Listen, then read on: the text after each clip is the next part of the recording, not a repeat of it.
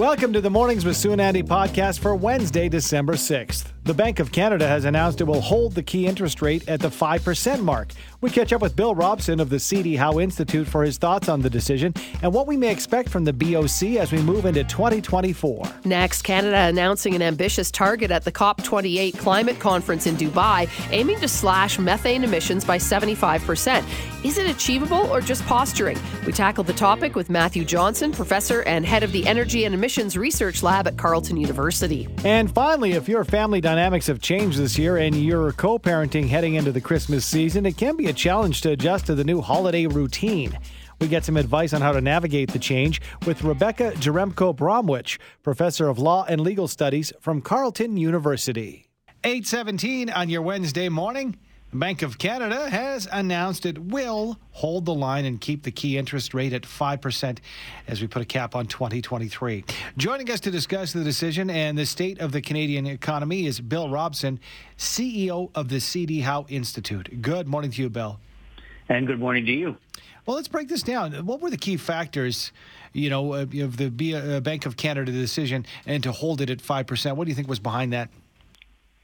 I think the key uh, thing, uh, and, and they probably didn't want to state this uh, quite as uh, loudly and enthusiastically in the communique as they might be thinking internally, uh, is that the, uh, inflation is on the way down. They've they've kind of broken the back of it, and the my own expectation is sort of consistent with their forecast that we're going to be back. very close to the two percent target as we get into next year. The reason they didn't want to say that too loudly is because, uh, first of all, they're a bit bruised from having uh, let inflation get out of hand in the first place, and, and they've got some credibility damage as a result of the commitment that they made uh, back during the pandemic to keep interest rates uh, uh, really low, sort of indefinitely. Um, and then the one other thing that I'm sure is on their minds is that if people are anticipating that the rate's going to come off, and already uh, in financial markets, there's been a bit of a reaction as people have been expecting uh, central banks generally, and certainly the U.S. Federal Reserve, to start cutting rates. Uh, that can kind of uh, cause people to get out there and start borrowing and buying um, uh, with a bit more energy, which the bank would probably prefer not to see right now. So uh, I think that explains, uh, you know, they, they held the rate. I'm pretty confident the next move is going to be a cut, but they didn't want to say that too loudly. So, I mean, really, Bill, we're not in the clear yet, right? I mean, potentially anything could happen. Uh, however, consumers respond to this this announcement.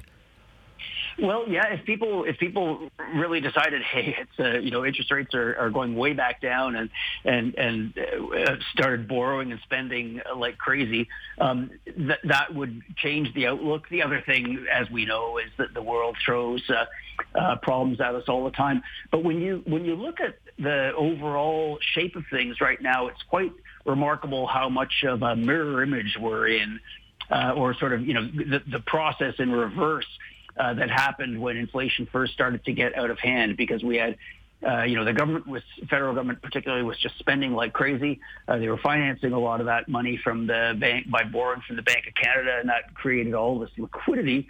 And and what you saw happening was a lot of prices of things that move fast, especially uh, the sort of goods that um, you know people can easily buy and get delivered in a box on their porch.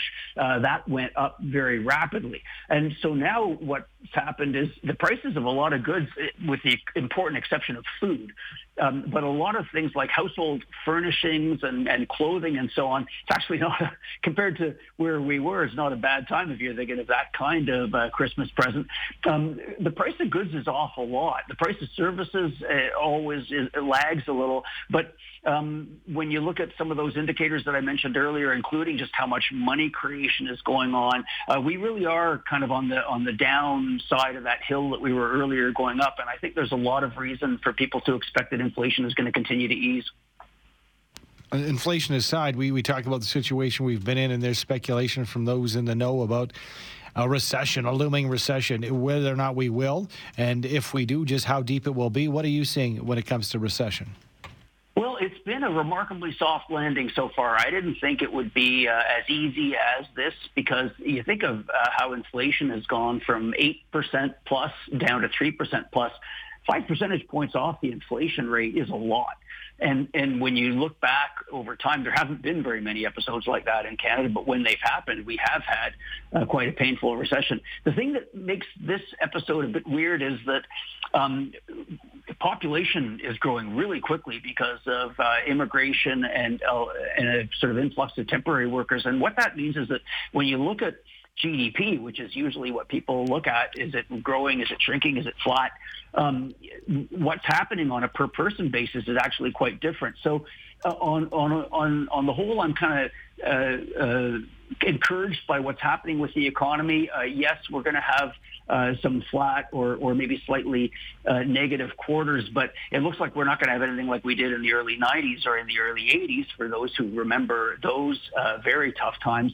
But the trouble is, on a per person basis, because of population growing so rapidly, it, it it's not going to feel great. We are we are definitely going to be pretty grumpy over the course of the next year, and for some people, of course, it's more than just being grumpy. I mean, mm-hmm. if your job's uh, at, at risk. So overall, Bill, advice for Canadians, you know, as we we see that the Bank of Canada is holding the line right now, five percent. Could it change, perhaps? But you're hoping things will get a little lower as we move into 2024. Advice for us: just sort of relax and don't overspend. Uh, yeah, I, I, I certainly feel a lot better about that. Uh, if we'd been talking a year ago, I, I would have been very much on the cautious side. Watch that variable rate mortgage. Uh, uh, watch your credit card balance. Um, we still need to be cautious because, of course, a soft economy uh, means that you might have to dip into your savings. Um, but when it comes to interest rates, uh, I, I don't think the Bank of Canada is likely to hike further. It would have to be some very peculiar emergency. Uh, everything is kind of unfolding the way that they would like it to. If you look at their inflation forecast for my money, uh, I think we are going to see prices uh, uh, going back down uh, towards that 2% inflation rate. And when it comes to interest rates, uh, they don't want us to be getting too enthusiastic ahead of the game. They have to talk tough. They're certainly more concerned about the upside risks given what's happened in the recent past. But I do think this is the top of the cycle, and I think that in a year's time we're going to have a lower overnight rate. And Bill, I'm not sure if this is in your wheelhouse or not, but we've talked a lot about uh, different things when it comes to interest rate and inflation and recession. Uh, we do know that over the past 18 months or so, the cost of food has been higher and trended higher than inflation. We know that has come down somewhat, but still not quite as much. Do you see any relief when it comes to putting food on the table and uh, for that cost for Canadians in the next year? Yeah, food is the. I was just saying generally, what's happened on the goods side has been uh, when, when you look at StatsCan's uh, uh, breakdown of the consumer price index over the year to October, which was the most recent number we got. Uh, goods prices up 1.6% year over year, so actually below 2% already. Uh, service prices up 4.6%. On the goods side, though, the big exception is food, uh, and and some of that is just uh, the sorts of uh, things that affect food prices from time to time. If there's a drought, if, if vegetables get more expensive because the growers are having trouble, uh, that that's one thing. And of course, in Canada, we have uh, the supply management system that keeps the price of uh, uh, milk and uh, dairy, you know, dairy products generally, uh, eggs and so on. Uh, those things never go down. So uh, it's kind of irritating to have that kind of uh, uh, regulated price feeding through uh, in the food side. But when you when you look over longer periods of time, uh, it's it's very unusual for any price to be way out of whack over the over like a two or a three year period. Energy has its cycles, as everybody in Alberta knows very well. Um, but I would think that we're we're going to see some relief on food prices as well. I would just wish we would fix that supply and manage stuff so that we weren't always paying more every time the prices change on dairy products. Bill, thanks so much for breaking it down. Appreciate your time this morning. My pleasure. Thanks, Bill Robson, CEO of the CD Howe Institute.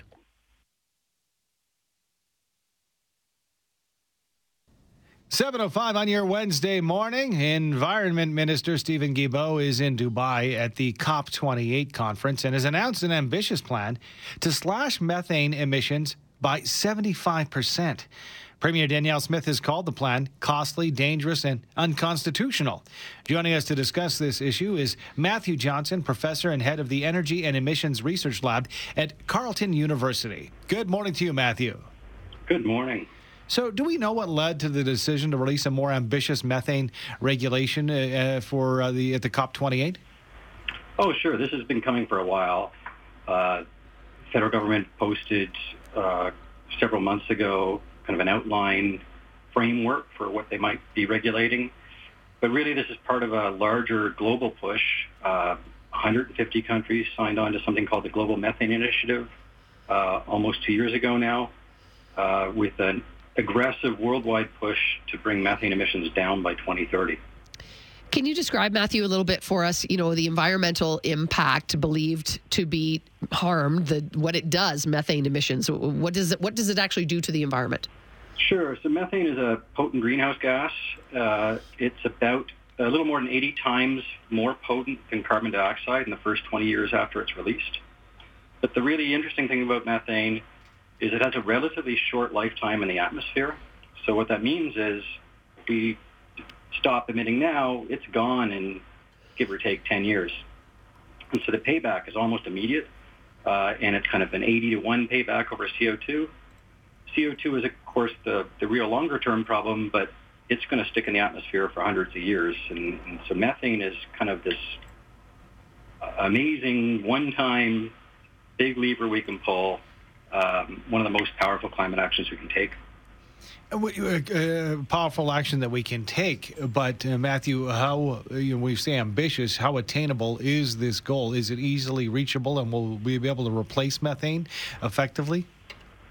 So I wouldn't say anything's easy. Uh, nothing's really easy in climate, um, but it's doable, uh, and it's doable cheaper and easier than anything else we're kind of talking about. You know, far far cheaper than carbon sequestration and storage.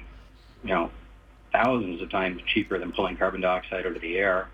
Um, and maybe we'll get to it in a second, but more than an environment, it's actually important for business in Canada. Let's talk a little bit about Minister Guilbeault mentioning, uh, you know, new performance standards for leak detection and repair. How would that be implemented? What role would inspections play? So, of course, we're still just looking at the regulations like everybody else. They've only just been out. Um, and, I mean, I expect we'll probably be putting in comments at some point once we've had time to analyze. But in those regulations, uh, from our kind of surface analysis so far, you know, they're, they're in the oil and gas sector, venting is a big source uh, fugitive leaks are a big source, uh, and emissions from combustion equipment is a big source.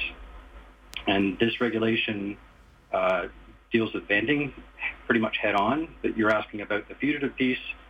Um, in the position statement they proposed a, a, little over a year ago, or about a year ago, I think it was, they were suggesting kind of 12 times a year inspections, which would have been really quite a lot.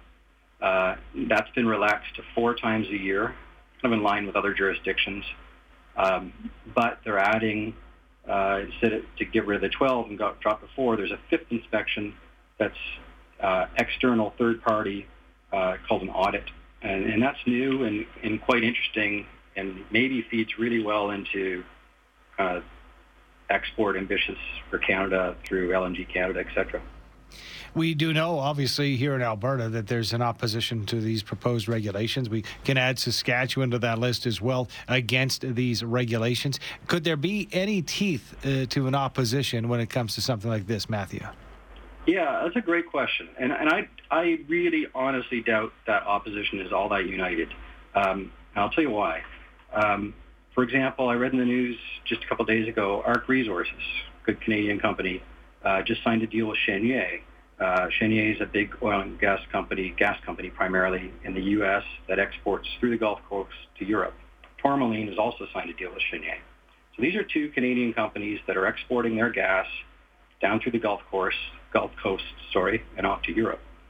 And Europe just passed uh, about two weeks ago uh, an agreement that by 2030 they are going to restrict fossil fuel that enters Europe based on its methane intensity. So I guarantee those two companies understand this and are ahead of it. Um, I, I, think they're both kind of forward-thinking thinking companies in general. And and so if we step away from the environmental issue for a second, this is uh, a business issue as much as anything. The U.S. is restricting in their Inflation Reduction Act. They're charging a fee based on your methane intensity. The Europe as of Europe as of 2030 won't let oil and gas into the European Union unless it meets a externally verified methane intensity standard. And so there are definitely companies in the Canadian oil and gas sector who get this. Our own measurements show that You know, there are companies out there that are demonstrably cleaner than their peers, and so I, I think cooler heads might prevail on this just yet. I understand nobody likes a regulation. It's new. Nobody likes a regulation coming federally. I lived in Alberta for many years. I get it. Um, but but I think there's a bigger picture here of opportunity for the Canadian energy sector that we're really going to want to get behind. Matthew, thank you so much for breaking it down. Thanks for your time this morning. Appreciate it. My pleasure. Thank you. Matthew Johnson, professor and head of the Energy and Emissions Research Lab at Carleton University.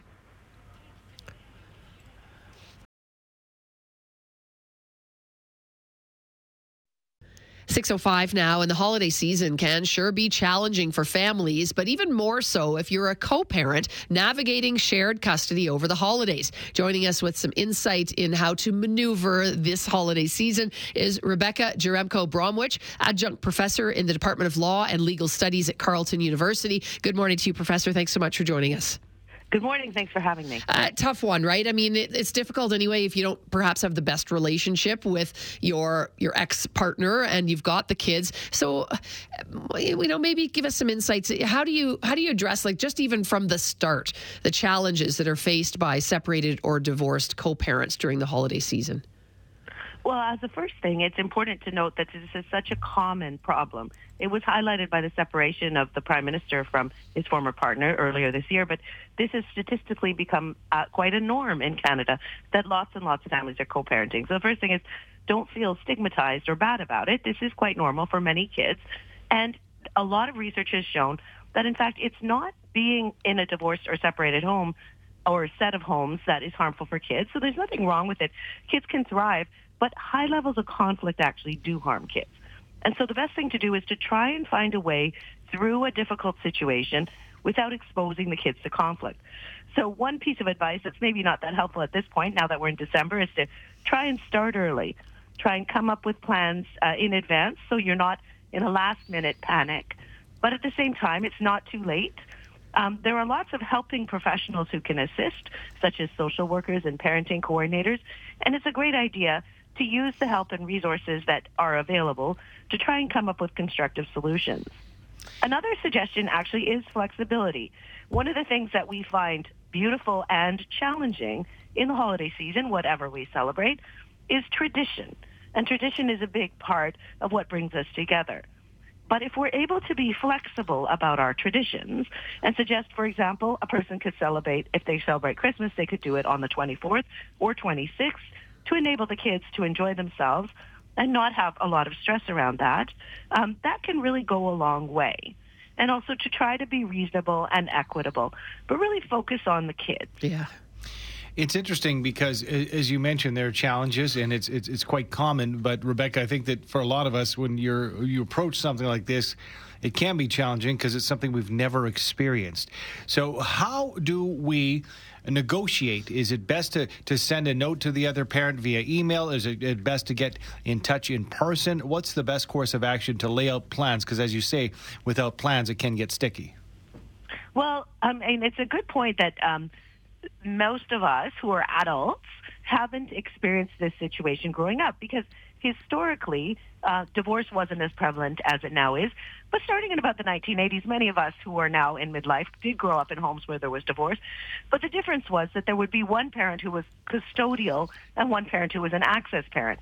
The difference now is under the Divorce Act and also under the practice of uh, all the provinces and territories of Canada, if people aren't legally married, um, it is very common for people to share time with the kids. And the idea of custody has really been removed from the law. So the difference there is to understand that it is the child's right and the child's entitlement to have maximum exposure, maximum contact with both parents and with both sides of the family. And unless there's a protection concern, to really support the idea that maximum contact with both sides of the family is a very good idea. Now, what does that look like practically? You asked about do you send an email, do you speak in person? I think it really depends on the situation you're in. So the holiday season is going to escalate and exacerbate whatever's already going on. It's generally speaking one tip about how to have less conflict with somebody you're in a high conflict position with is to talk to them less often. It actually is quite simple. So if you limit communication, to perhaps email, or there are some apps available um, that are specifically geared for co-parent communication. These things can assist in communication that is less um, acrimonious because there's a lot of potential noise around your communication um, when you are communicating interpersonally. So again, depending on your own situation, but the most basic, the least complicated way of communicating is actually often going to be electronic. And that's the interesting part, right? And uh, speaking of electronic, you can go online right now and, and talk and read the, the article that you have written in theconversation.com talking about the co parenting part. You know, and I was shocked to see this stat 25 to 30% of Canadian kids are growing up separated in separated or divorced households. That's pretty high percentage. And then you go on to say it's not the split itself that can affect the kids, but the conflict, right? So making sure that we continue to think about them over the holidays. It's not about us as parents. Yeah, so that's very correct in terms of uh, the article I've written, and yes, that is available to read. One thing to think about is divorce is now, or separation is now, not experienced as a discrete, singular event that happens on a particular day. Kids are growing up experiencing having parents who are both in their lives and who are split on a day-to-day basis. So it's an ongoing experience. So this can actually be quite challenging for um, the well-being of the parents, but it can be very helpful for the kids, again, to have that meaningful ongoing contact with both parents and their families. And so the best practices there really are about facilitating that contact between the kids and the and both parents without invo- without making it about that conflict.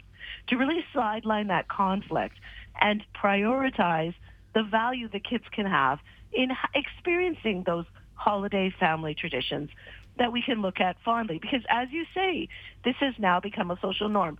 25 to 35 percent of kids, and possibly more, are now growing up in households where both parents are meaningfully involved but aren't together. And mm-hmm. that's actually a really positive change. Because previously and historically, a parental divorce or separation really meant that the children lost the parent. They lost meaningful contact with one of their parents and with that whole extended family. And we think about how valuable it is for the kids to be able to connect with that, with both parents mm-hmm. and both of their extended families, to really kind of take a step back from our day to day and whatever our priorities are, and think about our childhood memories and how valuable it is to know and to have meaningful contact with both sides of the family. Rebecca, at what point? I know you say you keep the kids out of it. You want to, you know, keep them as far away from any conflict as possible. But at what point is it time to, uh, you know, obviously, if you've been through this uh, process, you have seen a lawyer. But if you are not having time with your children that was agreed upon, at what point do I reach out to a lawyer, uh, you know, and, and try to right that wrong? Well, I think it's a really good question. I mean, I am myself a lawyer, and I would suggest. Um, one of the, the misconceptions people have who haven't been closely involved with the legal system is contacting a lawyer isn't the same as going to court. So involving a lawyer at an early stage can actually be really beneficial. As soon as you're having difficulty communicating, if you involve a lawyer or another helping professional, such as a social worker, that doesn't necessarily mean you're going to be into a litigation process. I think one thing that you would try to avoid is litigation. Litigation is very expensive it's very time consuming. Mm-hmm. Uh, and the other problem with our court system across Canada is there, there are delays. Um, so if you have an emergency matter you need dealt with with respect to the holiday season, you might actually be too late. It might not realistically be an option to get into the court system. Things that lawyers can do in addition to taking you through a court process are negotiate on your behalf are connect you with other helping professionals such as parenting coordinators and link you to um, resources and support that are available. Uh, a lawyer has the capacity and the professional skill and the experience to assist you in this process in a way that doesn't necessarily involve court proceedings. Mm-hmm. And in fact, this is a one. This is an interesting counterintuitive stat. But if you don't have a lawyer, so if you're unrepresented or self-represented in a in uh, the family law system, which is up to about 80% of people coming before the courts, you're actually more likely to go to court if you don't have a lawyer.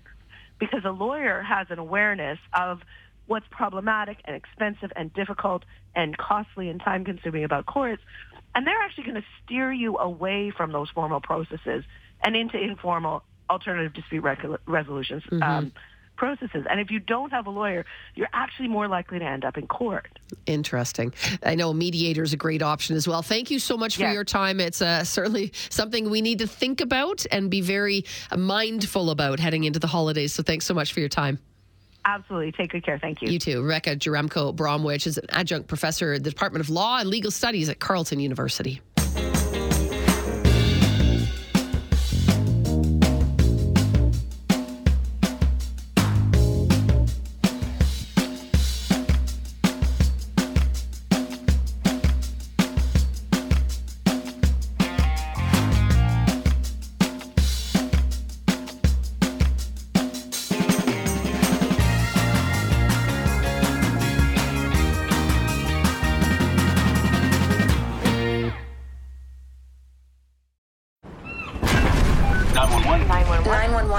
Emergency? Ah, I'm on a cruise ship. Ah, there was an explosion. Oh my god, the ship is sinking. I can't get out. There's water everywhere. We're going down. I've got a lock on your location. Stay with me. Hurry, hurry. Hello? Are you there? Help is on the way. Angela Bassett and Peter Krause return in an all-new season of 911 on a new night. Thursday, March 14th on Global. Stream on Stack TV.